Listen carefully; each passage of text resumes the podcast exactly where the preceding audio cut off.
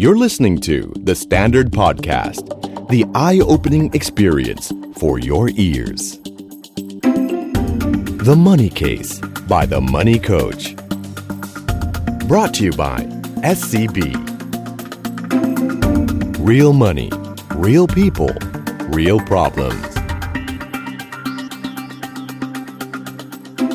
สวัสดีครับ สวัสดีคุณผู้ฟังทุกท่านนะครับ แล้วขอต้อนรับเข้าสู่ The Money Case by The Money Coach ในซีซั่นที่ 2 เย้ซีซั่นที่ 2 นี่เราเพิ่มคนนะ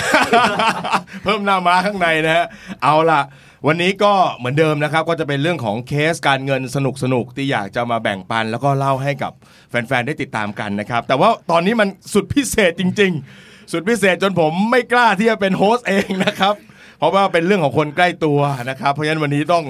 เชิญนะครับแปลว่าเป็นสเปเชียลโฮสต์นะนะครับ เป็นกรณีพิเศษนะครับ ขอต้อนรับพี่บิ๊กครับผมอ สวัสดีครับ บิ๊กนะครับยูฮูวันนี้ต้องโยนให้พี่บิ๊กนะครับครับเพราะเรื่องบางเรื่องเนี่ยนะครับ มันอยู่นอกเหนืออำนาจการควบคุม คุยกันเองก็จะเขินๆใช่ไหม ครับผมใช่ เพราะว่าวันนี้เนี่ย ใช่ โค้ดหนุ่มไม่ได้มาคนเดียวนะฮะ ใช่ครับ เพราะว่าพากันมาทั้งบ้านเลย พามาทั้งบ้าน ครับผม นี่คือมันนี่โค้ดแฟมิลี่ เดอะมันนี่แฟมิลี่ อ่า ให้ส่งเสียงกันหน่อยไหมครับว่ามีใครบ้าง ให้เขาแนะนำตัวกันเองเลยครับ ครับ เอาเลยครับเชิญฮะ ตื่นเต้นฮะ ไม่เคยเข้าไม้ฮะ ไม่เคยออกรายการ นะคะค่ะ บีนะคะ ครับ เห็นไหมพูดน้อย ครับคุณบีเป็นใครครับพี่หนุ่ม เอ่อ คุณบีเป็นใคร เป็นผบทบ คุมทุกสิ่งอย่าง ผู้บัญชาการที่บ้าน คุมทุกสิ่งอย่างที่บ้านนะครับเพราะภรรยาผมเองนะค ครั รับ บ วันนี้ก็จะมาพูดคุยกับพวกเราในเรื่องของเงินเงินทองทองที่บ้านผม หลายๆ คนจะได้ยินคุณหนุ่มพูดถึง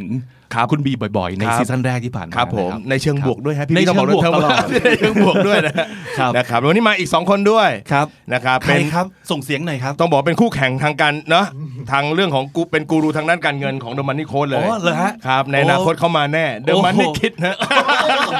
อ่าแนะนำตัวครับผม สวัสดีครับ ผมชื่อออกัสครับ ครับผม สวัสดีครับ ผมชื่อจตินครับ ครับโอ้ น่ารักจุง มากันทั้งบ้านเลย ครับ นะครับผม โอ้ วันนี้เต็มที่ฮะพี่มิ เต็ ก มที่ ถาม เลย ได้ทุกเรื่อง ทุกเรื่องแน่นะ ค ฮะ รับผมวันนี้ผมจะทำหน้าที่ให้น้อยที่สุด วันนี้เราจะไม่มีการอิดิทออกเลยนะครับ พี่หนุ่ม พี่หนุ่มคิดดีๆก่อนนะฮะ เอาบางส่วนเอาบางส่วน เหรอ โอเคโอเคครับ เอาเป็นว่าเดี๋ยวอีพีแรกเราจะคุยกันถึงเรื่องของก่อนการเลยแล้วกันนะ ได้ครับ ก่อนจะ ผม มีมันนี่คิดนี่เปิดเปิดตัวออกมานะฮะ ได้ครับผม เราจะคุยกันก่อนเลยตั้งแต่โคดโคดหนุ่มกับคุณบี ครับผม เจอกันตั้งแต่ครั้งแรกที่ไหนเมื่อไหร่ยังไง โอ้โห ตอนนั้นเป็นมันนี่โคดยังครับ ตอนนั้นยังตอนนั้นยัง อ๋อยัง ตอนนั้นเป็นวิศวกร อ๋อ ยังเป็นวิศวกรทำงานที่โรงงาน เป็นวิศวะหนุ่มคนหนึ่งที่มาจีบคุณบี ครับ อ๋อ ผม ยังยัง ยังอีกยังอีกเจอกันยังไงฮะ อ๋อก็จริง ๆ แล้วก็เจอกันที่ที่ทำงาน อ๋อทำงานที่ อ่า เดียวกัน ใช่แต่ก่อนก็คือจบด้านสิ่งแวดล้อมมา ครับ ก็ก็หางานทำก็ไปเจอโรงงานหนึ่งเขาประกาศรับ ครับ อ่าคนทำงานด้านสิ่งแวดล้อมอะไรอย่างนี้ทีม ฮะ งานก็ไปสมัครอืมประมาณนี้แล้วก็ไปแล้วก็ไปเจอพี่หนุ่มสัมภาษณ์ อ๋อเหร อ๋อ อฮะ เป็นคนสัมภาษณ์ มันเอ๊ะอย่างนี้มันมีการให้คะแนนแม่ตะเพียงมันเนี่ยไม่รู้นะ พี่หนุ่มเป็นคนสัมภาษณ์ ใช่ฮะ รับคุณบีเข้าทำงาน ใช่ ใช่ครับ ใช่ โอ้ ครับ สัมภาษณ์ ผ แล้วก็ เขาตอบคำถามดีไม่เกี่ยวอะไรกับเรื่องราคาทุกอย่าง ตอบอะไรไม่ ตรงไป ได้เลย ตรงมา อ๋อ ผมเป็นคนยุติธรรมฮะ ค ต รั อ บบ อะไรไม่ค่อยได้เลยแต่รับ นั่นไง น่าคิดนะฮะ แย่เลย เสียเลยแม่ ความประทับใจแรกคืออะไรฮะสำหรับผู้ชายคนนี้ จริง ๆ แล้วตอนแรกก็ยังไม่ได้ไม่ได้ไม่ได้คิดเรื่องชู้สาว คือยังไม่ปิ๊งว่างั้น ใช่ แต่ว่าแต่ว่าสัมผัสได้อย่างหนึ่งคือ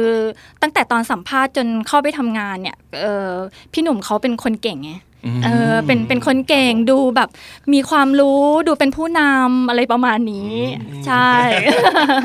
ก็ประมาณนี้ใช่ค่ะ ครับ แล้วความประทับใจแรกที่มีต่อคุณบีอะไรฮะพี่หนุ่มฮะ คือคือเรารู้สึกได้ว่าตอนที่เราสัมภาษณ์เขาอะครับ คือเขาเป็นคนที่อาจจะตอบคำถามเนี่ยไม่ค่อยเก่งมาก อืม อ่าแต่แต่รู้สึกว่าเขาเขาเป็นคนที่เอ่อไม่รู้ก็บอกว่าไม่รู้ อ๋ออ่ ่าเรารู้สึกว่ามันแปลกดี เพราะว่าคนมาสัมภาษณ์งานส่วนใหญ่นี่จะรู้ไปทุกสิ่งอย่างเลยอะ ครับพยายามต จั อง บ เลย เอ้ยถ้าเก่งขนาดนี้มาทำแทนกูเลยอะไรอย่างเงี้ย อะไรอย่างเงี้ยแต่เขาไม่รู้เลย ครับ ไม่รู้แล้วก็ยอมรับว่าไม่ว่าไม่รู้อย่างเงี้ย ซึ่งเราก็ถามเขาบอกว่า เอ้าแล้วถ้าตอบว่าไม่รู้ไม่รู้อย่างงี้แล้วใครจะรับเข้าทำงาน โห นี่คือสิ่งที่คุณพูดกับคุณบีเหรอ อ่าเพราะเราเราสัมภาษณ์เขาอยู่เราก็บอก เอ้าน้องถ้าตอบอย่างนี้แล้วใครเขาจะรับเขาทำงานอะไรเงี้ย โอ้ฮะฮะ ซึ่งเขาก็ตอบมาดีเขาบอกว่า เออเขาเรื่องไหนที่ไม่รู้ ก็ควรจะบอกว่าไม่รู้ ดีกว่าที่ไม่รู้แล้วบอกว่ารู้ โอ้โห อ่าแต่ว่าตัวเองอ่ะเป็นคนที่พร้อมที่จะเรียนรู้ทุกอย่างที่ โอ้โห คนอื่นสอนมา อะไรอย่างเงี้ย โอ้โห เออ สัมภาษณ์งานวันโอวันจำไว้เลยแล้วต้องต้องตอบดีๆมากเลยนะฮะ ใช่ใช่ใช่ครับ แล้วเราก็คิดอย่างนั้นจริง ๆ หรือเปล่าตอนนั้น คิดจริง ๆ ก็คือคืองานด้านสิ่งแวดล้อมมันจะมีเรื่องเทคโนโลยีอะไรพวกเนี้ยที่แบบตอนสมัยเรียนเราเราไม่รู้จริง ๆ ทีนี้ ครับ เขาก็แบบถามมาแล้วเราก็บอกว่า อันนี้เราไม่รู้แต่เราเราเรารู้นะ เราเคยได้ยินชื่อเรารู้คอนเซปต์แต่เราทำไม่เป็นหรอก อืม แต่ว่าถ้าถ้ายินดีจะจะสอนหรือหรือให้เราไปเรียนรู้เราคิดว่าไม่น่ายากเกินไปอะไรประมาณอย่างเงี้ย อ่านี่เป็น อืม คำตอบที่ดี เรื่องราวที่ดี ใช่ ในใจให้สิบเลยไหมฮะ ครับผมสิบสองเลย อย่างนี้ ครับผมไอ้บริษัทเก่าเราจะฟังไหมเนี่ยนะไอ้นี่มันสัมภาษณ์ลำเอียงเลยว่ะเดี๋ยวนะโอ้ ใช่ใช่ ซึ่งในตอนนั้นตำแหน่งนี้รับคนเดียว หาคนเดียวเลยไหมฮะ เอ่อ สอง ตอนแรกอ่ะรับรับคนเดียว เจ้านายบอกให้เลือกคนเดียว ครับ ทีนี้เขาก็สุดท้ายมันก็แบบอุ้ยมีคนสมัครเป็นสิบสิบคนเลย อืม เป็นสิบคนเลยก็สุดท้ายนายนายก็บอกว่าเอ๊ะเขาก็มีมีชอบอยู่หลายคนว่าตอบดีน่าน่าจะทำงานได้ดีอะไรเงี้ยก็เลยแบบให้เราเลือกสองคนอะไรเงี้ ครั ย บ ซึ่งตอนนั้นก็มีกรรมการหลายคนครับ ครับอ๋อก ครั ร บ รมการหลายคนอะไรเงี้ยเราก็มีหน้าที่แบบเออเขาเรียกอะไรนะเบี่ยงเบนความความคิดของลูกขุนทั้งหมดอะไรเงี้ยนะครับ ว่าอย่าคิดอย่างนั้นสิอะไรเงี้ยคนที่เขาตอบว่าไม่ได้เนี่ยเขาอาจจะพัฒนาได้ก็ได้นะอะไรเงี้ย อิน นะ พุตอินพุตข้อมูล อินพุตข้อมูลจนคณะลูกขุนเห็นตรงกันว่า เอาถ้ารับสองคนก็ก็คือรับเขาเข้ามาด้วยตอนนั้น ออกัสจัสตินเคยรู้เรื่องนี้ไหมเนี่ย ไม่ครับ ไม่เคย คุณพ่อคุณแม่ไม่เคยเล่าให้ฟังว่าเจอกันยังไงใช่ไหม ไม่ครับ ไม่เคยเลยได้รู้เลยเนี่ยมันไม่ เออเป็นเรื่องที่น่ารักดีนะ อ่าอ่า ครับ แล้วทีนี้พอมาได้ร่วมงานกัน การการร่วมงานกันนี่คือใกล้ชิดไหมหรือว่าต่างอยู่คนละแผนกหรือว่าอยู่ด้วยกันเลยหรือไงฮะ ใกล้ชิดเลย ใกล้ชิดเลย ใช่อยู่ก็คือมาเป็นลูกทีมช่วยงานก็คือเขาเขาจะเหมือนจะทำระบบใหม่ขององค์กรทำระบบตรวจสอบอะไรนู่นนี่นั่นเขาต้องการทีมงานเข้ามาช่วย อื อืมก็มาทำงานคุกคีด้วยกันเลย ครับ เริ่มโปรเจกต์ใหม่ด้วยกันอะไรอย่าง ครั เงี้ บ ยค่ะอือฮึ คือผมเป็นหัวหน้าเขาอะครับ ครับ พูดง่ายๆก็คือสมพานเดอะซีรีส์ ไก่วัน เดอะซีรีส์ แต่ทีนี้ในใจมันก็ต้องมีบ้างแหละว่า เอ้ยถ้าสมมติเกิดจะสมมติต่อให้ปิ๊งอย่างเงี้ย ครับ เราก็จะมีอารมณ์ที่แบบเฮ้ยอย่าเลยลูกน้องมันไม่ดีหรอก อ่า อย่างนี้ไหมอย่างนี้ไหม คือมันมีมันมีมันมันก็คิด ครับ คิดอยู่ตลอดแหละแปลว่าแต่ผม เอ๊ะไม่รู้คิดด้านไหน ไม่ไม่ไม่คือผมเป็นคนอย่างนี้คือ อุ้ยเราเราเป็นคนที่มีความมั่นใจในตัวเองสูงครับ เวลาทำงาน ครับครับ เอ่อเพราะฉะนั้นเวลาเราเราจะมองผู้หญิงสักคนหนึ่งเนี่ยเราเรากลับจะไม่มองคนที่ต้องเก่งโอ้โหต้องทำงานอะไรแทนเราได้ทั้งหมดอะไรเงี้ยแต่คือเอ่อเรียกว่าที่ที่เราประทับใจเขาคือมีอยู่ครั้งหนึ่งที่เราแบบโอ้โหงานมันพลาดนะ อ๋อครับ โอ้โหแล้วนายญี่ปุ่นแบบซัดแบบโอ้โหแบบเละตุ้มเป๊ะเลย คือเบื้องเบื้องหน้าเนี่ยทุกคนจะรู้สึกว่าโอ้ยจักรพงศ์เป็นคนเข้มแข็งจักรพงศ์เป็นคนเก่งไอ้เรื่องแบบนี้แก้ได้อะไรเงี้ยคือเขาเป็นคนเดียวที่ตัดสินใจโทรศัพท์มาในในหัวข้ามวันหนึ่งที่เรากำลังกลับบ้านคือวันนั้นเราเฟลเฟลๆอะเออก็มีเขามีเขาคนเดียวที่โทรมาว่า วันนี้เขาได้ยินว่าหัวหน้าโดนเต็มเหนี่ยวเลยอะไรอย่างเงี้ยเออคือคนอื่นก็จะรู้สึกเฉยๆอะว่าจักรพงศ์รับได้อะไรเงี้ยแต่คือเราเราแอบมีแบบช็อกที่โดนอัดขนาดนั้นอะไรเงี้ย ครับ เออเขาก็แบบเหมือนกับโทรมาคุยแล้วก็เห็นใจว่าอ่าเนี่ยเพราะเราเราก็แบบไม่ได้ชอบผู้หญิงแบบ โอ้โห เก่ง working woman ทำงานเนอะเหมือนเท่าๆเราไม่ไม่ไม่เราเรามองว่า เหมือนเขาจับความรู้สึกเรา ได้ จับความรู้สึกเราได้ อ๋อ ซึ่งเราเราไม่ได้ออกทางผิวหน้าเลยอะไรเงี้ยครับ แต่ว่าเขาเขารู้สึกว่าเราเราเป็นอย่างนั้นนะ ค ค รั รั บบ เอาเป็นผิวหนัง แอบแอบแอบเห็นอะไรฮะแอบเห็นอะไรทำไมถึงรู้สึกว่าเขาต้องการการซัพพอร์ตทางอิโมชันในวันนั้น จริง ๆ แล้วไม่ไม่ได้ถึงกับขั้นมองออก แต่ว่าเรามีความรู้สึกว่าเอ้ยแบบมันเป็นเรื่องของการทำผิดพลาดหรืออะไรเงี้ยก็แค่อยากโทรไปคุยว่า เป็นกำลังใจให้นะสู้ๆนะคะ อะไรประมาณอย่างนี้ อืม เออแกมานั้น ได้ ครั ยิ บ นได้ยินแค่นั้นแหละฟินเลย รู้สึกชีวิตนี้พร้อมจะสู้ต่อจริง เออคือมันรู้ว่า อ๋อ รู้ว่าคือเราเราเป็นคือผมเป็นตั้งแต่อยู่ที่บ้านแล้วก็เป็นลูกคนโตทำอะไรก็ทำเองหมดอะไร ค เงี้ รั ยครับ บ ครับ มันก็เลยดูเหมือนเป็นคนที่เข้มแข็งมาก ครับ เหมือนจะไม่มีใครเข้ามายุ่งกับความรู้สึกเราว่า อืม ไอ้นี่มันน่าจะมีช่วงเวลาที่แบบไปแล้วสติสตางค์หลุดลอยไปแล้วอะไรอย่างเงี้ยนะครับ อืม เพราะฉะนั้นก็เรารู้สึกเออเฮ้ยมันมีคนที่เขาเขาเห็นเรานะในมุมแบบนี้อะไรอย่าง ครั เงี้ บ ยครับผม เรารู้ดี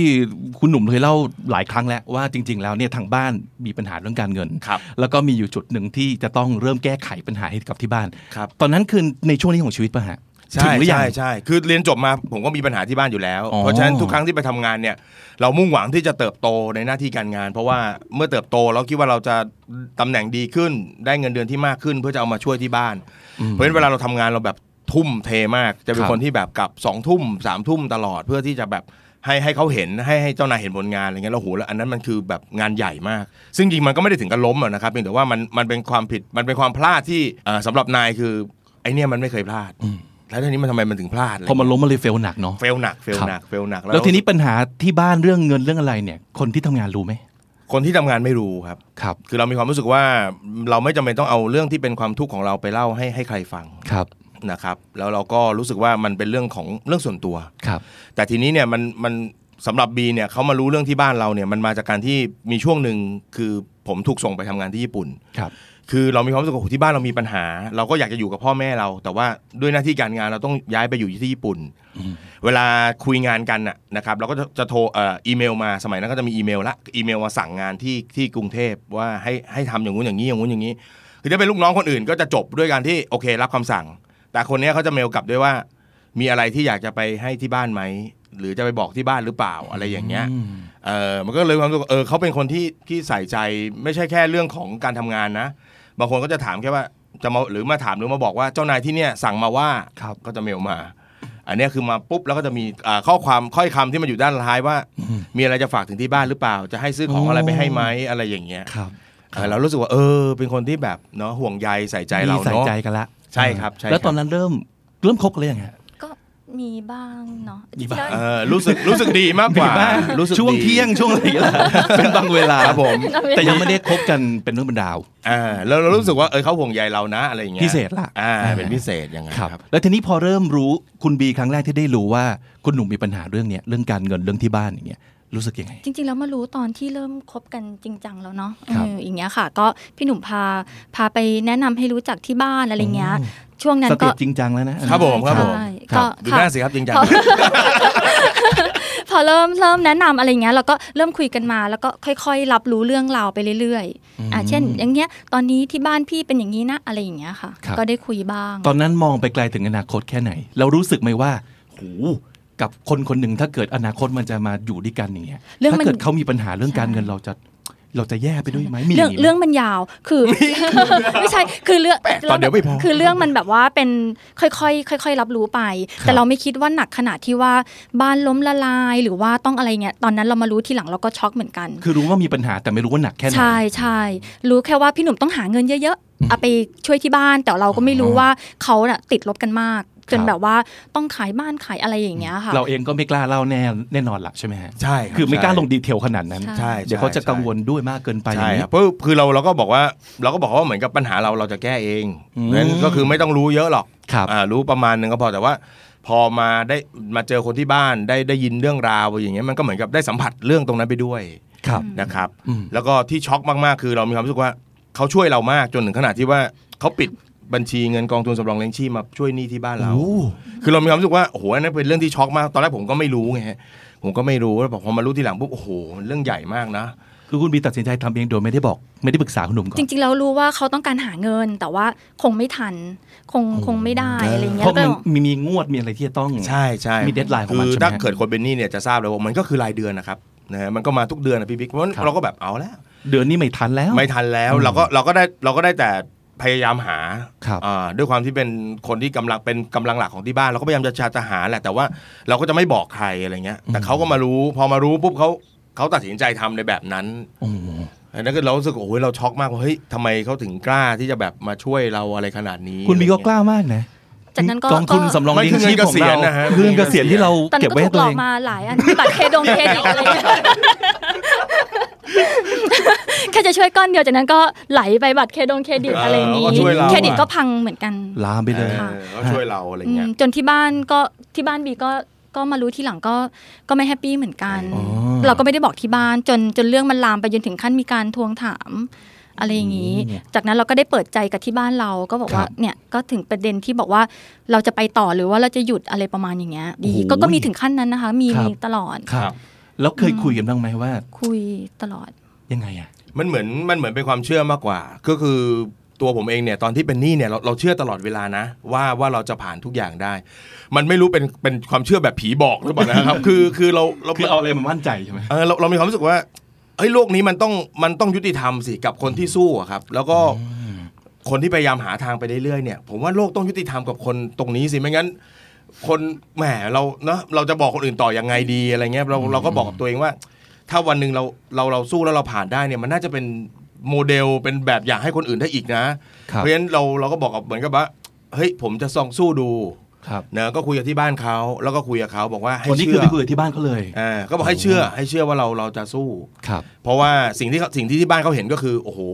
วันหนึ่งเนี่ย 24 ชั่วโมงเราเราทำงานหนักจริง ๆ คือทำงานประจำเสร็จเอ่อมาเรียกว่าหาของมาค้ามาขายเนี่ย แล้วก็นอนตีหนึ่งตื่นตีห้าไปทำงาน โอ้ย เสาร์อาทิตย์ก็แบบ สี่ชั่วโมง อ่าเสาร์อาทิตย์ก็ก็ทำทุกอย่างเต็มที่อะครับ ครับ คือที่บ้านเขามองว่า เออ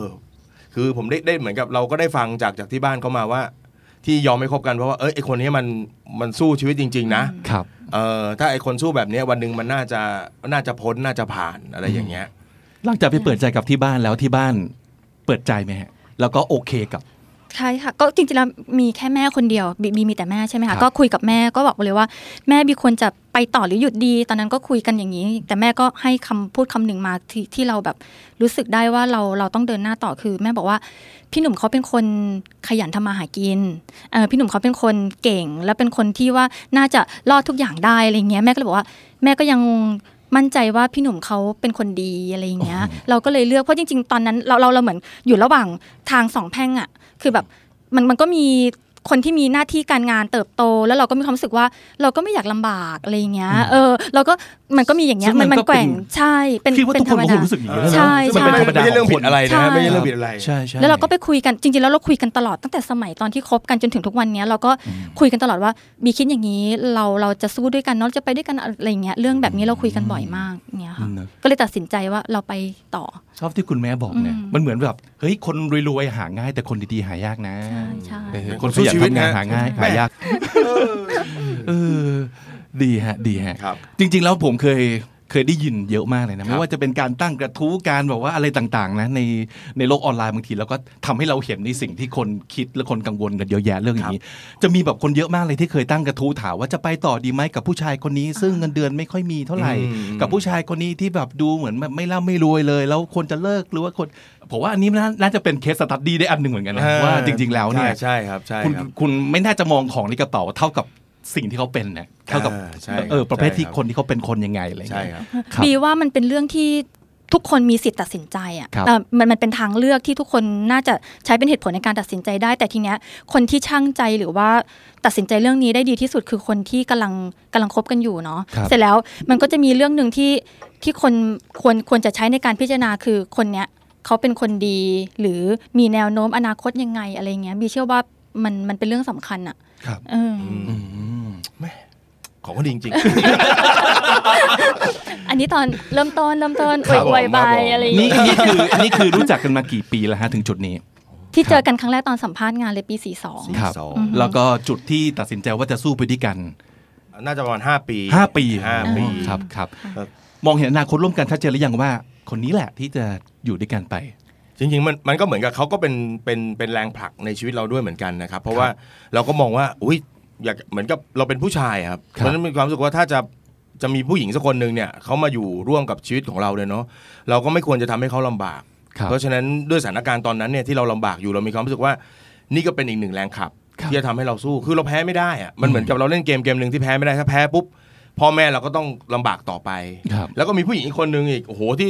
สู้กับเราสักขนาดนี้นะฮะแล้วก็แบบไม่ถอยอะ่ะ อืม มันก็เหมือนเป็นอีกอีกหนึ่งคนที่แบบทำให้เราแบบอยากจะสู้ต่อ ครับ นะครับเป็นแรงขับชั้นดีเลยฮะโอ้โหทั้งขับดันผลักดัน แดก ดันมีอะไร หลังน่าจะทำให้ได้ไปได้ไกลมาก ครับผมมีมีมีก็บางบางทีก็มันเหนื่อย ตลอด เนะผมเข้าใจ ทางตลอดทาง ยมันไม่ เนอะ แปลกเลยนะ ถ้าเกิดว่าคนที่เป็นแฟนกันทะเลาะเรื่องการเงิน เพราะเราเข้าใจว่าพอเรามันเหนื่อยอ่ะมันแบบเราเดี๋ยวเดี๋ยวเราจะสู้นะ เดี๋ยวมันจะดีขึ้น แล้วมันดีขึ้นตรงไหน อะไรอย่างเงี้ยมันก็เป็นคำถามที่เรา มันมันต้องมีทุก ๆ คู่อยู่แล้ว มันก็เครียด ทุกวันนี้ยังยังยังกลับมาถามกันเลยนะว่าเฮ้ยพ่อเราผ่านตรงนั้นมาได้ยังไงในแต่ละวัน เพราะว่า อ่าฮะ มันเครียดทุกวันเลยนะคะ ครับตอนช่วงที่ที่ลำบากอะ ครับ อืม เป็นเวลารวมแล้วกี่ปีกว่าทุกอย่างจะถูกแบบปลดหนี้สิน น่าจะร่วมสิบแต่ละคือคือของผมเนี่ยต้องบอกว่าผมไม่ใช่ ค่ะ เคสไอ้แก้หนี้ที่ ทำ แบ อะไร บอ มาหลาย ภินิหาร อย่างอืม ครับ เป็นเป็นคนแก้หนี้ที่มีอีโก้ ครับ อีโก้คือไม่ขอความช่วยเหลือใคร อันเนี้ยคือสิ่งที่เราเรารู้สึกตัวเลยว่า มันไม่รู้มันถูกหรือมันผิดนะครับ แต่คือเราเราบอกตัวเองว่าเราจะไม่ขอ เราจะไม่ไม่ไม่ขอความช่วยเหลือจากใคร เราจะพยายามของเราเปลี่ยนวิธีการของเอ้ยวิธีการนี้ไม่ได้ ลุยลุยลุยไปไม่ได้ก็เปลี่ยนก็เปลี่ยนเพราะฉะนั้นมันก็เหมือนกับถ้าบอกตรงๆคือเหมือนแก้หนี้มั่วๆ ครับ เพราะฉะนั้นมันก็ใช้เวลานานพอสมควรแต่ว่า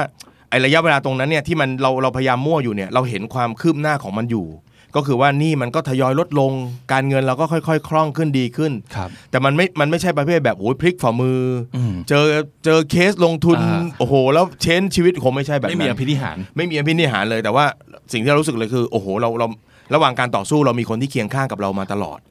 ผมว่าฟีลลิ่งนี้ต่างหาก ครับ ที่ทำให้เราแบบแบบมีกำลังใจที่จะสู้ อ่า นะ สุด ครับ ยอด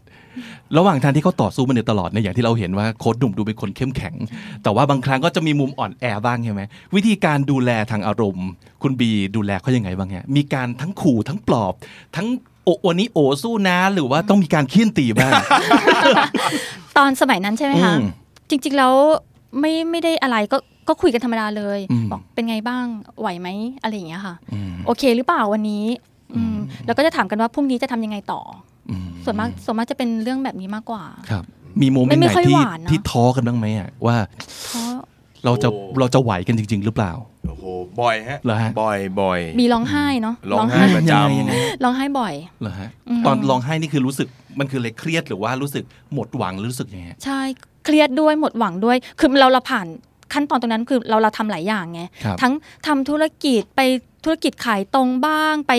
ขายทุกสิ่งอย่าง จริงๆแล้วเป็นคนเกลียดแบบ ไม่ชอบไปขอใครหรืออะไรอย่างเงี้ยแม้แต่ตอนทำธุรกิจขายตรงเนาะ แต่มัน โทร ก็ต้องทำ ใช่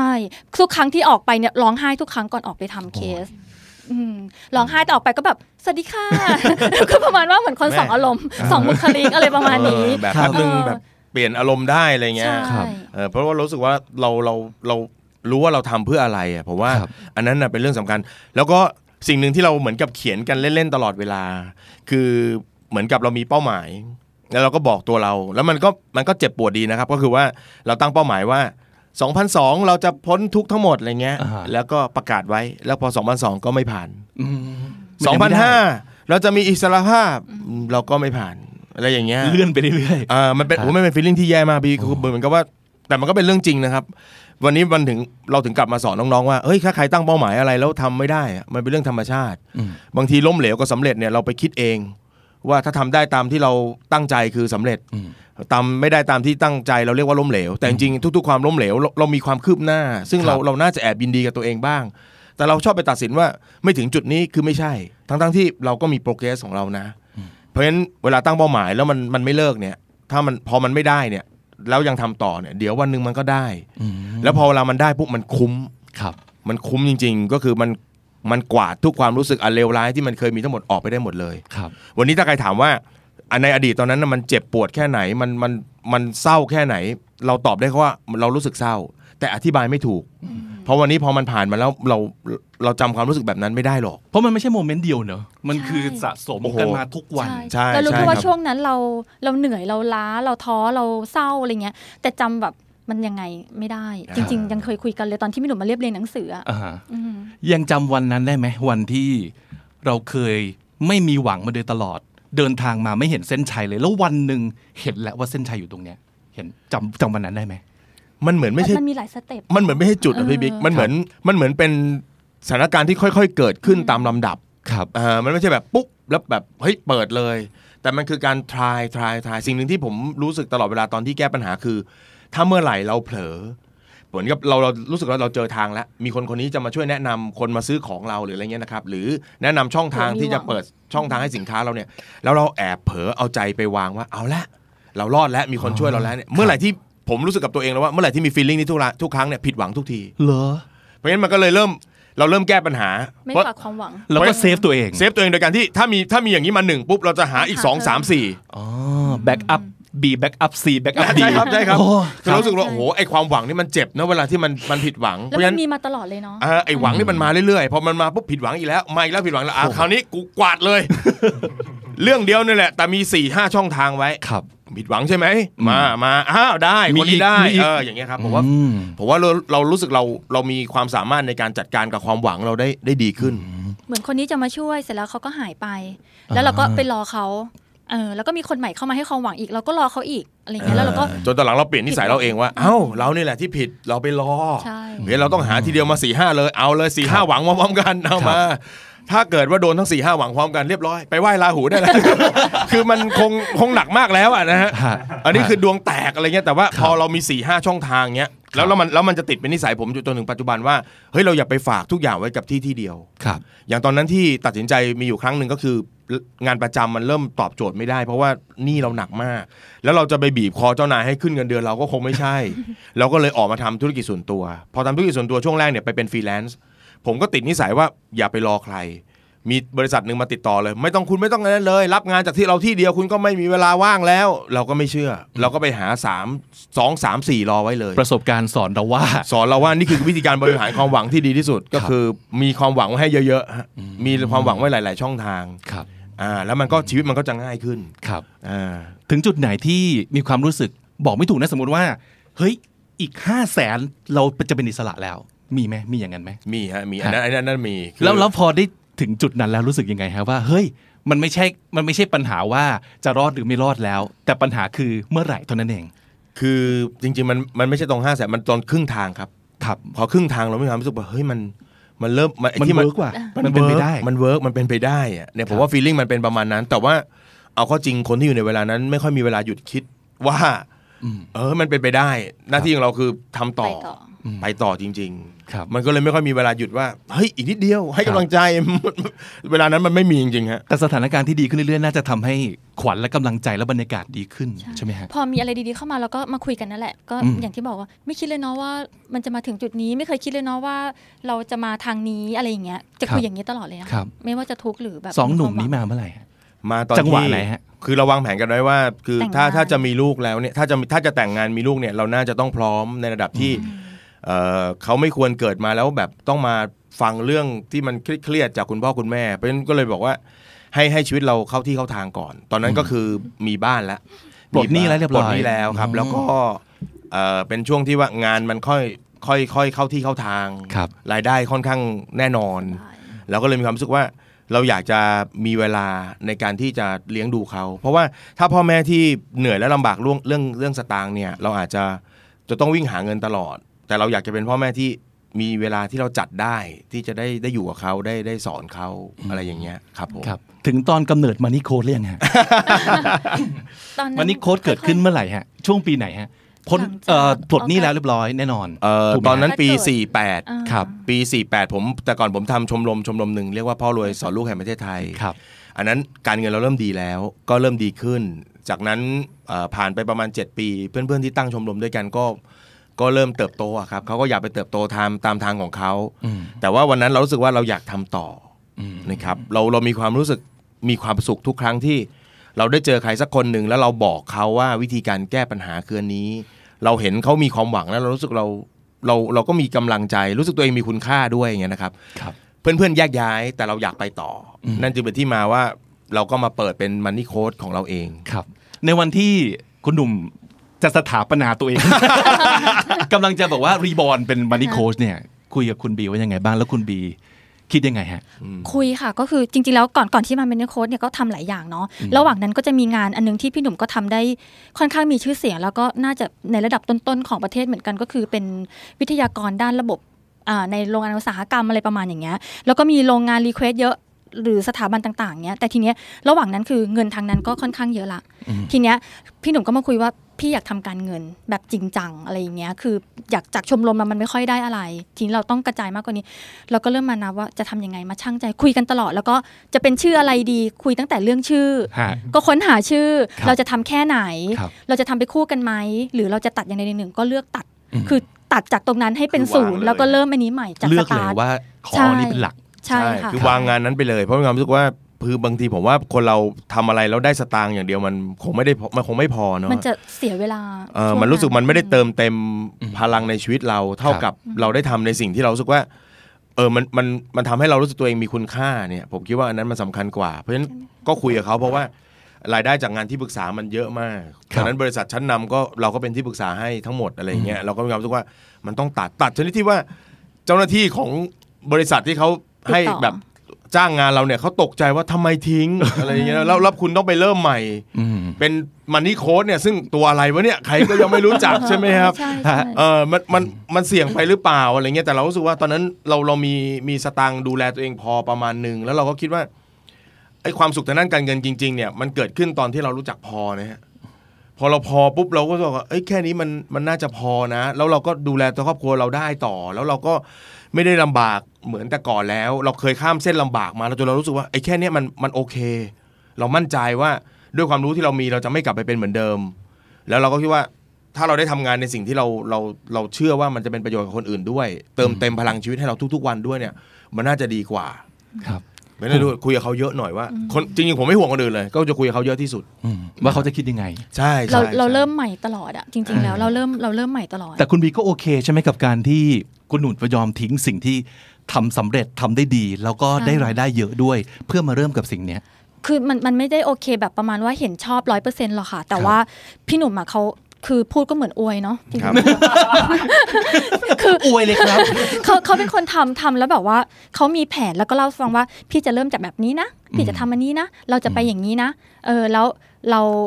คือเขามีสเต็ปอ่ะเขาเขามีแผนการมาเล่าให้เราฟัง เราก็เหมือนแบบอนุมัติไหมแผนนี้อะไรประมาณอย่างนี้ เซ็นไหมเซ็นไหม อะไรประมาณนี้ ฮะ ใช่แล้วพูดจริงๆเลยคือพี่หนุ่มเป็นคนทำอะไรก็ก็ได้อ่ะ อืม เออ อะไรประมาณ เป็นคนทำ ย อะไรแล้วบ้ามากกว่า อะไรประมาณ คือ เนี้ย คือเราความรู้สึกว่าถ้าทำอะไรเราไม่บ้าเนี่ยจะทำทำไมใช่ไหมฮะเราความรู้สึกว่าถ้าทำเราก็ทำให้มันสุดไปเลย ให้มันรู้ว่า คือเวลาคนเราทำอะไรนิดหน่อยแล้วทำไม่ได้อย่างเงี้ยแล้วบอกทำไม่ได้จริง ๆ เราอาจจะทำไม่สุดก็ได้ แล้วบางครั้งเนี่ยเราคนส่วนใหญ่ชอบไปเข้าใจว่าเส้นความสำเร็จของคนเรามันจะเป็นแบบกราฟที่พุ่งขึ้นตลอด แต่จริงๆเส้นความสำเร็จมนุษย์เราเนี่ยเท่าที่ผมทำงานมาก็คือมันจะเลี่ยดินมาตลอดเลยอะมันเหมือนการที่ทำงานสะสมประสบการณ์ สะสมคุณค่าไปเรื่อย ๆ ซึ่ง เราไม่รู้เลยว่าจุดไหนมันจะเป็นจุดที่มันพลิกทำให้คนรู้จักมันนี่โค้ดคนนี้อะไรเงี้ยนะครับ แต่เรามีหน้าที่คือก็สอนคนก็โค้ชคนก็ช่วยคน เราทำงานตั้งแต่เปิดคอร์สแรก ๆ อย่างเงี้ยคนมาเรียนแบบ 15 คน เปิดเปิดอยู่ 3 เดือนนะครับ คนเรียน 15 คน คนมาคนหนึงนี่แบบพี่หนุ่มมีคนมา เอ เพิ่ม อ แล้ว สตสตางค์แทบไม่ได้หรอกครับเพียง อันนั้ แต่ น ว่า คือโนเนมโดยสิ้นเชิง โนเน ใช่ไห ม ครับ สตางค์ก็ไม่ได้แต่เรามีความรู้สึกว่าเราอย่าไปสนใจสิอย่าไปสนใจคนที่เขาไม่มาเรียน จิตเราต้องอยู่กับคนที่มาเรียน แล้วเราต้องทำให้คนที่มาเรียนเนี่ยเขามีชีวิตที่ดีขึ้น เมื่อเมื่อดีขึ้นเดี๋ยวเขาก็จะพูดต่อไปเองอะไรอย่างเงี้ยเพราะฉะนั้นมันต้องอดทนทำงานกับสิ่งเราเหล่านี้ให้ได้เนี่ยเราก็เลยเห็นว่าเนี่ยพอเราทำงานอย่างนี้ลูกศิษย์รุ่นแรกๆที่อยู่ 15 คนตอนนี้ยตอนนี้ก็มีชีวิตการเงินที่ดีเป็นเจ้าของกิจการกันอะไรเงี้ยนี่คือคุณค่าที่เราได้มากกว่าสตางค์อีกนะครับ อ่าแล้วทำแล้วเราก็ค่อย ๆทำมาจากวันนั้นแหละครับ ครับ ถึงจุดนั้นแต่งงานหรือยังครับ แต่งแล้ว แต่งแล้ว ใช่ไหมฮะ แต่งแล้ว รูปแล้ว ก่อนจะแต่งงานเนี่ยมีการพูดคุย หรือว่ามองอนาคตร่วมกันยังไง เพราะว่าคบกันมาก็เรื่องหนึ่ง แต่พอจะเป็นครอบครัวปั๊บมันก็คงจะต้องคุยกันอีกแบบหนึ่ง ครับ ทั้งในเรื่องของการเงินในเรื่องของเราจะมีชีวิตต่อกันยังไง เราจะถ้าลูกมา จะมีลูกกี่คนเราจะเลี้ยงลูกยังไง มีการคุยเรื่องเหล่านี้กันบ้างไหมครับ คุยค่ะ ครับ ก่อนแต่งก็คุยเลยว่าเราจะใช้ชีวิตแบบไหน อืม เออเราเราจะอยู่บ้านแบบไหนแล้ว หลังจากแต่งแล้ว เราจะต้องแยกบ้านออกมา เราจะเริ่มมีลูกตอนปีไหน เราเราแพลนเลยนะคะว่า แต่งงานไปแล้ว 2 ปีจะมีลูกคนที่ 1 แต่งไปแล้วอีกสองเอ่อพอคลอดคนที่หนึ่งไปแล้วอีกสองปีจะค แพล ลอด นแน่นมาก แผนแผนแน่นมาก แต่คุณหนุ่มเป็นอย่างนี้มาโดยตลอดเลยนะฮะทุกสิ่งทุกอย่างที่เขาทำตั้งใจและแพลนมีขั้นตอน เป็วิศวกรหรือเปล่า เป็นนิสัย ว่ามันจะต้องทำเป็นสเต็ปหนึ่งครับ ครับ คือเรามีความรู้สึกว่าอ่ะอย่างอย่างรู้สึกว่าถ้าเราแต่งงานกันเนี่ยผมคิดว่ามันมันควรจะต้องมีช่วงเวลาที่เราต้องมาปรับตัวกัน เพราะว่าเราเป็นคนละคนกันนะครับทีนี้พอมาอยู่อาศัยร่วมกันเนี่ยบางทีตอนเป็นแฟนกันเราอาจจะไม่ได้โชว์ เรียกว่านิสัยอีกด้านหนึ่งที่เรา ฮะ ที่เราไม่ได้ ไม่เห็นทั้งหมปิดเผยสมัยตอนเป็นแฟนกัน ครับ ก็เลยบอกให้ยเราเราเซตอัพชีวิตกันสักประมาณ 2 ปีอ่าแล้วก็ตั้งใจจะมีลูก เพราะฉะนั้นเอ่อเหมือนกับเรามีลูกจากความตั้งใจเลย แล้วเราก็บอกว่าอีกสองอีกอีกสองปีเราจะมีคนหนึ่งเพราะเราอยากให้เขาเป็นเพื่อนกันอ่าเพราะเราก็มองหมดนะผมจะเป็นคนที่คุยเรื่องความตายกับแฟนบ่อยว่า เราเราต้องคิดเสมอว่าวันหนึ่งเราจะไม่อยู่ เพราะฉะนั้นเราเวลาเราเราจะคิดอะไรกับลูกเนี่ยเราต้องคิดว่าเราจะสอนอะไรเขาเราจะบอกอะไรเขาเราอยากให้เขามีเพื่อนนะ เพื่อนคนสำคัญที่สุดของเขาเราจะสอนลูกว่าเพื่อนคนสำคัญที่สุดก็คือ น้องเขาพี่เขาเพื่อนของเพื่อนคนสำคัญที่สุดของออกัสก็คือจัสติน เพื่อนคนสำคัญที่สุดของจัสตินก็คือออกัสอันเนี้ยเนี่ยคือสิ่งที่เราจะบอกเขาอะไรเงี้ย ครับ นะเพราะฉะนั้นมันคือการแพลนการการตั้งความเป็นความตั้งใจที่เราแบบใส่ใจที่จะสร้างครอบครัวของเรา อืมแม่วันนี้ทำไมมันโคตรดีวะเนี่ย อุ่นไปหมด เออตอนแรกกะมาหาเนี่ยทำไมมันทำไมมัน ดู ดู ซึ้ง ดราว วะเนี่ มาย ดูดรา ครั ม่า บ พี่บิ๊กพาไปยังไงเนี่ย หลายๆคนอาจจะมีความรู้สึกว่า เป็นพันยาของมันนี่โคชเนี่ยสบายแล้ว เรื่องเงิน เรื่องเงินไม่มีปัญหาแน่นอน ไม่เป็นปัญหาเรื่องหนี้แน่นอน ไม่มีปัญหาเรื่องการเก็บตังค์แน่นอน ทุกอย่างจะต้องมั่นคง เป็นอย่างนั้นจริงไหมครับ ถ้าถ้าพูดในแง่ว่าเออไม่ต้องทำงานแล้วมีเงินใช้อันนั้นอ่ะใช่สบาย จบ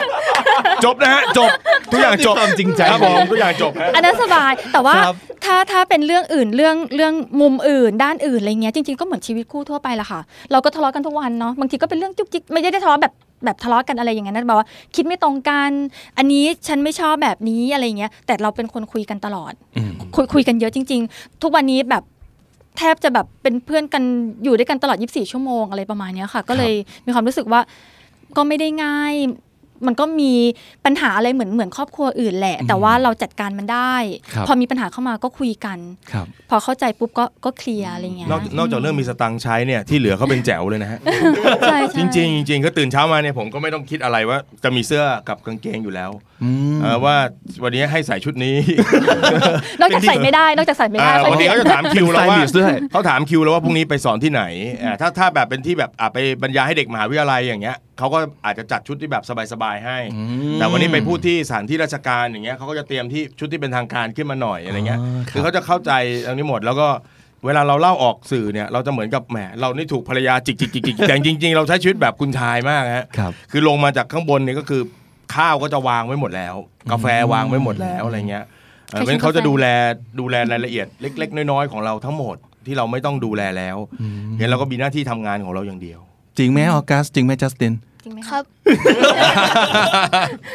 บางรอบแม่บีก็ใช้ให้เอากันไปปลุกพ่อหนุ่มครับ เป็นคนตื่นคนสุดท้ายของบ้าน เนี่ย คือ เพราะคนนี้เขาจะต้องไปเรียน จะทำทุกอย่างลูกอาบน้ำกินข้าวเรียบร้อย เราก็นู่นนี่นั่นเตรียมเสร็จแล้ว พร้อมแล้วใช่ไหมไปเรียกพ่ออพ่อก็พร้อมขับรถออกไปส่งอะไรอย่างเงี้ยค่ะ ล้างหน้าแปรงฟันอย่างเดียวเลยแล้วขับไปหัวยุ่งๆเลยแล้วก็ขับรถไปส่งที่ที่โรงเรียน แล้วก็กลับมาอยู่ที่ออฟฟิศที่บ้านอะไรอย่างเลยฮะ แต่บ่อยครั้งที่เราก็เห็นว่าคุณบีก็ไปด้วย ใช่ ครับ ไม่ใช่บ่อยก็ก็ก็ค่อนข้างเยอะเลยนะ เกือบทุกครั้งเนอะ ออกือบทุกครั้ง ใช่ครับ พยายามจะไปด้วย ประเด็นนี้มีคนถามเยอะนะคะ พี่บีก็บอกว่าทำไมไปด้วยตลอดเลยเหรอ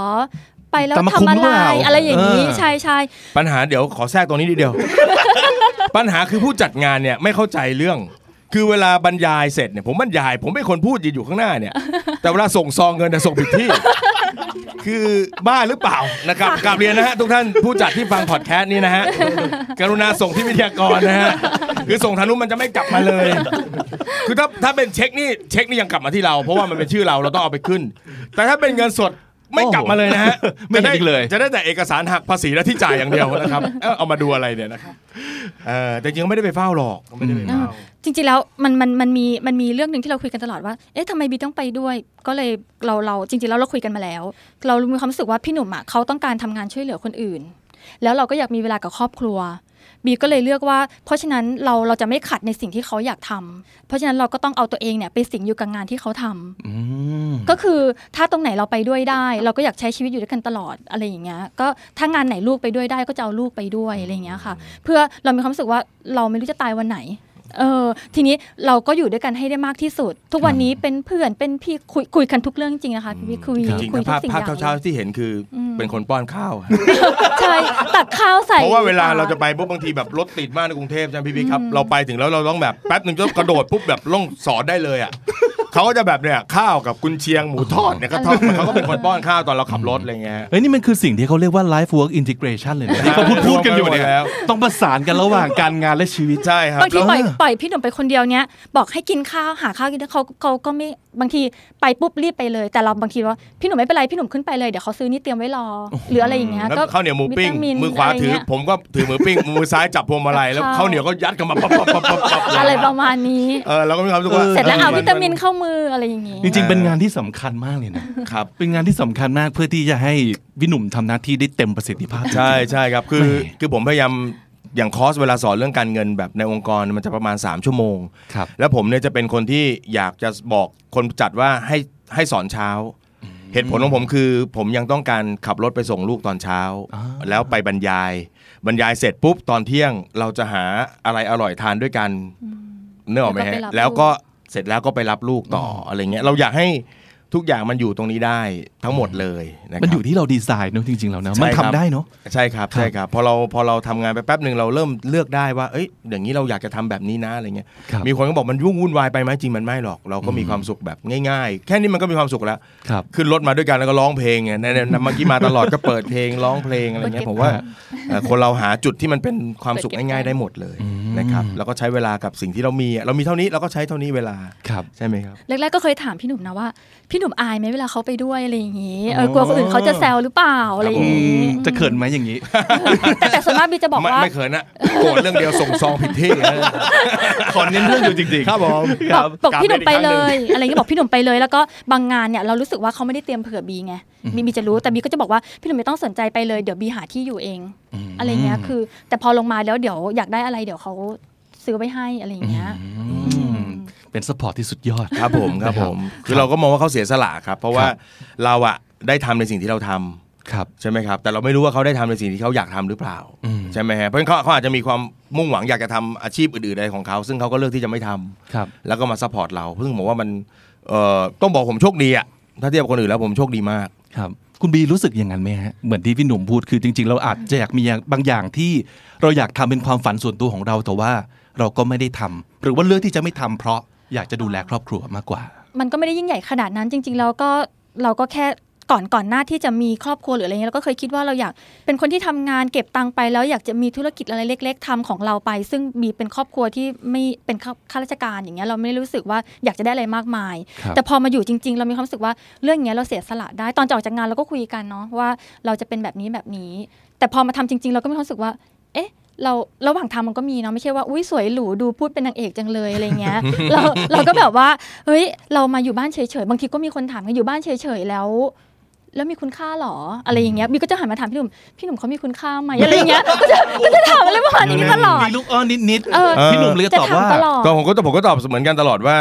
ผมก็ไม่รู้หรอกว่าไอสิ่งที่คนเขาเปรียบเทียบคุณค่ามันคืออะไรใช่ไหมฮะแต่ผมว่าการเลี้ยงลูกหนึ่งคนถูกไหมฮะให้โตขึ้นมาเป็นคนดีได้เนี่ย ผมผมกลับไปมองที่คุณแม่ผม คุณแม่ผมเนี่ยเป็นคนเรียนหนังสือน้อยฮะจบไม่จบชั้นปหนึ่งด้วยซ้ำ อืม แต่ว่ามีความสามารถส่งลูกทุกคนเรียนจบปริญญาโทได้ อืม ผมมีความรู้สึกว่า อย่างนี้หรือเปล่าคือคุณค่า ครับ กับการที่เราบอกว่าโอ้โหจะต้องเป็นเป็น working woman อะไรต่างๆ ผมก็ผมก็มองคุณแม่ผมเป็นเป็นคนมีคุณค่ามากๆ คนหนึ่งที่แบบ ก็สอนคนให้เป็นเป็นคนที่มีคุณคุณภาพในสังคมได้นะอะไรเงี้ยเพราะฉะนั้นผมผมก็กลับมามองที่เขาว่าโอ้คนที่เสียสละเวลาคุณแม่ที่เสียสละเวลาเนี่ยผมกล้าพูดเลยว่าคุณพ่อทุกคนเนี่ยถ้าหันกลับมามองแฟนตัวเองเนี่ย จะรู้สึกเลยว่าโหอย่าเรียกว่าอาชีพเลยนะ หน้าที่คุณแม่ดีกว่า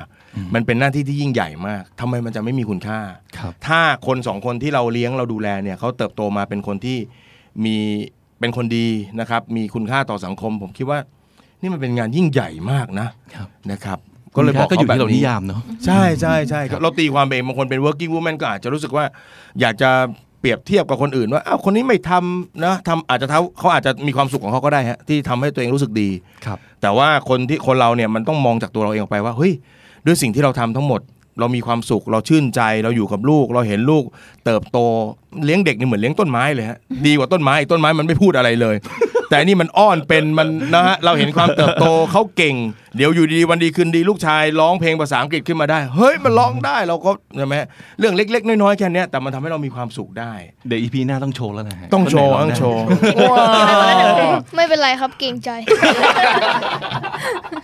พี่คนนี้มีของไง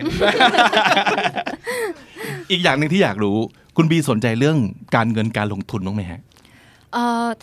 ถามว่าสนใจไหมไม่ได้สนใจเรื่องการลงทุนเลยมากมาย แต่ว่าเอ่อเป็นคนที่อยากมีการงอกเงยของของเงินตัวเอง แต่ว่าเป็นคนไม่ชอบอะไรที่มันผาดโผนหรือว่า หวือหวาอย่างนี้ อหวา อ่า ใช่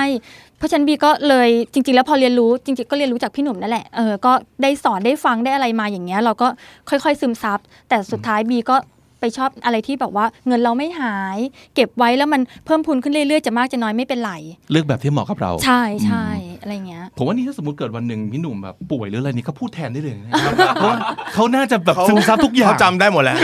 บางทีเดาได้ว่าพี่หนุ่มจะพูดสไลด์นี้จะยก แค่แค่เดาเคสไม่ออกว่าเขาจะมีเคสอะไรมาแทรก อ่า เฉยๆ ห็นไหม แต่รู้อะละรู้สเต็ป ค อะ รับ ละ ผมไม่ใช่ลูกอย่างเดียวที่จะแย่งงาน เมียด้วยนะ หมดเลยมันที่โค้ คู่แข่งที่ใกล้ตัวเหลื ค อ รับ เกิผนมครับผม ครับ น่าจะหมดทางแล้วแหละ อ่ะ น่าจะเป็นคำถามสุดท้ายเนาะ ครับ ก่อน ผม ที่เราจะนำไปสู่เอพิโซดหน้า ครับผม ที่เป็น The Money Kids นะครับ ครับผม การมีลูกเราต้องดีไซน์หรือว่าวางแผนทางการเงินหรือว่า ผมคิดว่าพี่หนุ่มคงไม่ใช่คนที่อยากจะดีไซน์ชีวิตให้ลูกไง ครับ แต่จะทำยังไงให้เราเลี้ยงเขาให้เป็นอย่างที่เขาควรจะเป็นฮะ คือของผมเคยตั้งโจทย์ นั่งนั่งถามตัวเองว่า พอมีลูกเราจะเลี้ยงเขายังไงฮะผมก็นั่งคือคิดหลายวิธีมากจนสุดท้ายวิธีที่ผมคิดออกคือ วิธีที่เหมือนกับมรณานุสติอะคิดว่าเราว่าถ้าเราตายไป เขาจะอยู่ยังไงเพราะฉะนั้นโจทย์ที่ผมนั่งคิดไปคิดมา ผมก็นั่งคิดว่าเฮ้ยไอวิชาอะไรที่ลูกควรจะเรียนรู้ ควรจะสอนเขาให้เป็นอะไรเงี้ยนะครับ เอ่อเอ๊ะมันในโค้ชจะต้องสอนการเงินให้ลูกก่อนไหมอะไรเงี้ยจริง ๆ แล้วผมกลับมามองว่าเฮ้ยคิดไปคิดมาจริง ๆ ไม่ใช่อะสิ่งแรกที่เราต้องสอนลูกให้ได้ก่อนก็คือความเป็นคนดี ผมพบว่าคนเราเนี่ยเป็นคนเก่งเนี่ยบางทีก็อยู่ในสังคมไม่ได้เสมอไปนะ แต่การเป็นคนดีคนน่ารักเนี่ยมันทำให้ชีวิตเขามันง่ายขึ้นงั้นเวลาเราสอนเขาเนี่ยเราจะสอนเขาบอกว่าลูกทำอะไรก็ได้ที่ลูกอยากจะทำแต่พ่อขอสองอย่าง คือมันต้องไม่ขัดกับศีลธรรม แล้วก็กฎหมาย ถ้าลูกไม่ไปแตะต้องอะไรที่มันไปเลอะกับศีลธรรมหรือกฎหมายปุ๊บเนี่ยรับประกันเลย มันจะเป็นเกราะคุ้มกันตัวเองที่ดีมาก พอเราไม่ไปยุ่งกับเรื่องไม่ดี เรื่องผิดกฎหมายปุ๊บความชั่วร้ายมันจะไม่เข้ามา ชีวิตเราจะง่ายขึ้นเยอะนะครับแล้วก็จะสอนให้เขาเป็นคนน่ารัก ก็จะบอกเขาว่าไปไหนให้ไหว้ เวลาไหว้ให้ก้มหัว เพราะเวลาการก้มหัวมันคือการแสดงความเคารพกับคนอื่น เมื่อเราถ้าเราไม่เคารพคนอื่นคนอื่นก็จะไม่เคารพเรา อันนี้คืออันแรก อันที่สองก็มานั่งคิดว่าอะไรที่ควรจะสอนลูก ผมพบว่าสิ่งที่เราควรจะสอนลูกคือวิธีการเอาชีวิตให้รอดอะเอาตัวเองให้รอดให้ได้ คือมันอาจจะเป็นอะไรก็ได้นะครับ ภายใต้กรอบเมื่อกี้ก็คือเรื่องของศาสนาเอ่อศีลธรรมแล้วก็เรื่องของกฎหมาย เพราะฉะนั้นลูกจะทำอาชีพอะไรก็ได้นะครับ ลูกจะทำอาชีพอะไรก็ได้ ขอให้มันมีเงินเลี้ยงตัวเรา แล้วก็ดูแลตัวเองให้ได้ มันอาจจะไม่ต้องร่ำรวย แต่ลูกต้องรอดในวันที่พ่อแม่ไม่อยู่ เพราะฉะนั้นอย่างเงี้ยที่ผมกำลังกำลังจะทำก็คืออีก 2 ปีก็กำลังจะเอ่อเอาลูกออกจากโรงเรียนมาโฮมสคูลเอง เหรอฮะ เพราะผมคิดว่าผมกำลังจัดเวลาในชีวิต ตอนโต ในหลาย ๆ อย่างได้มากขึ้น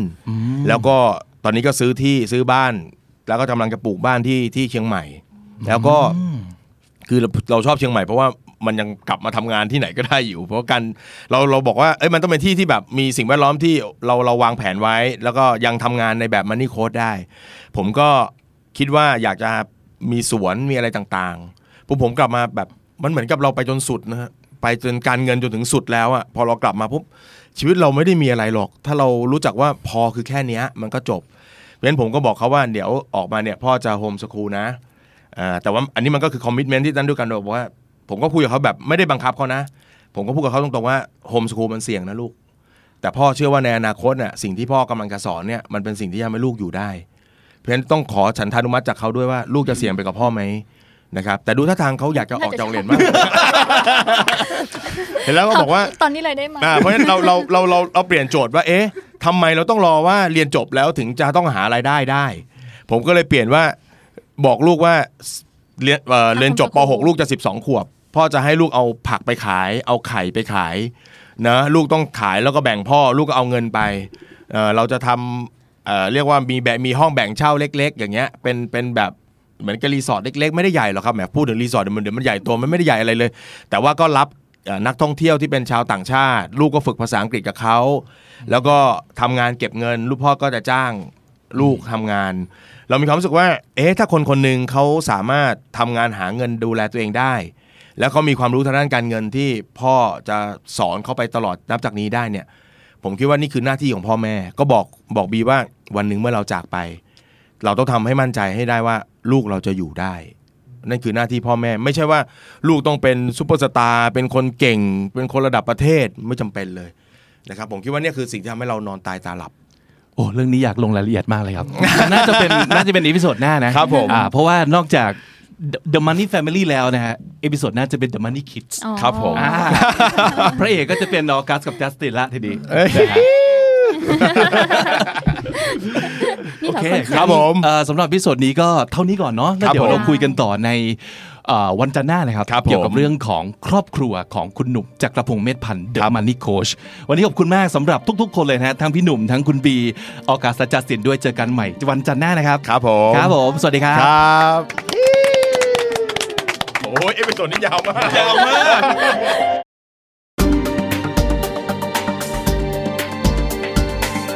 Binge listen to all our shows and episodes at thestandard.co slash podcast. The Standard Podcast. Eye opening for your ears.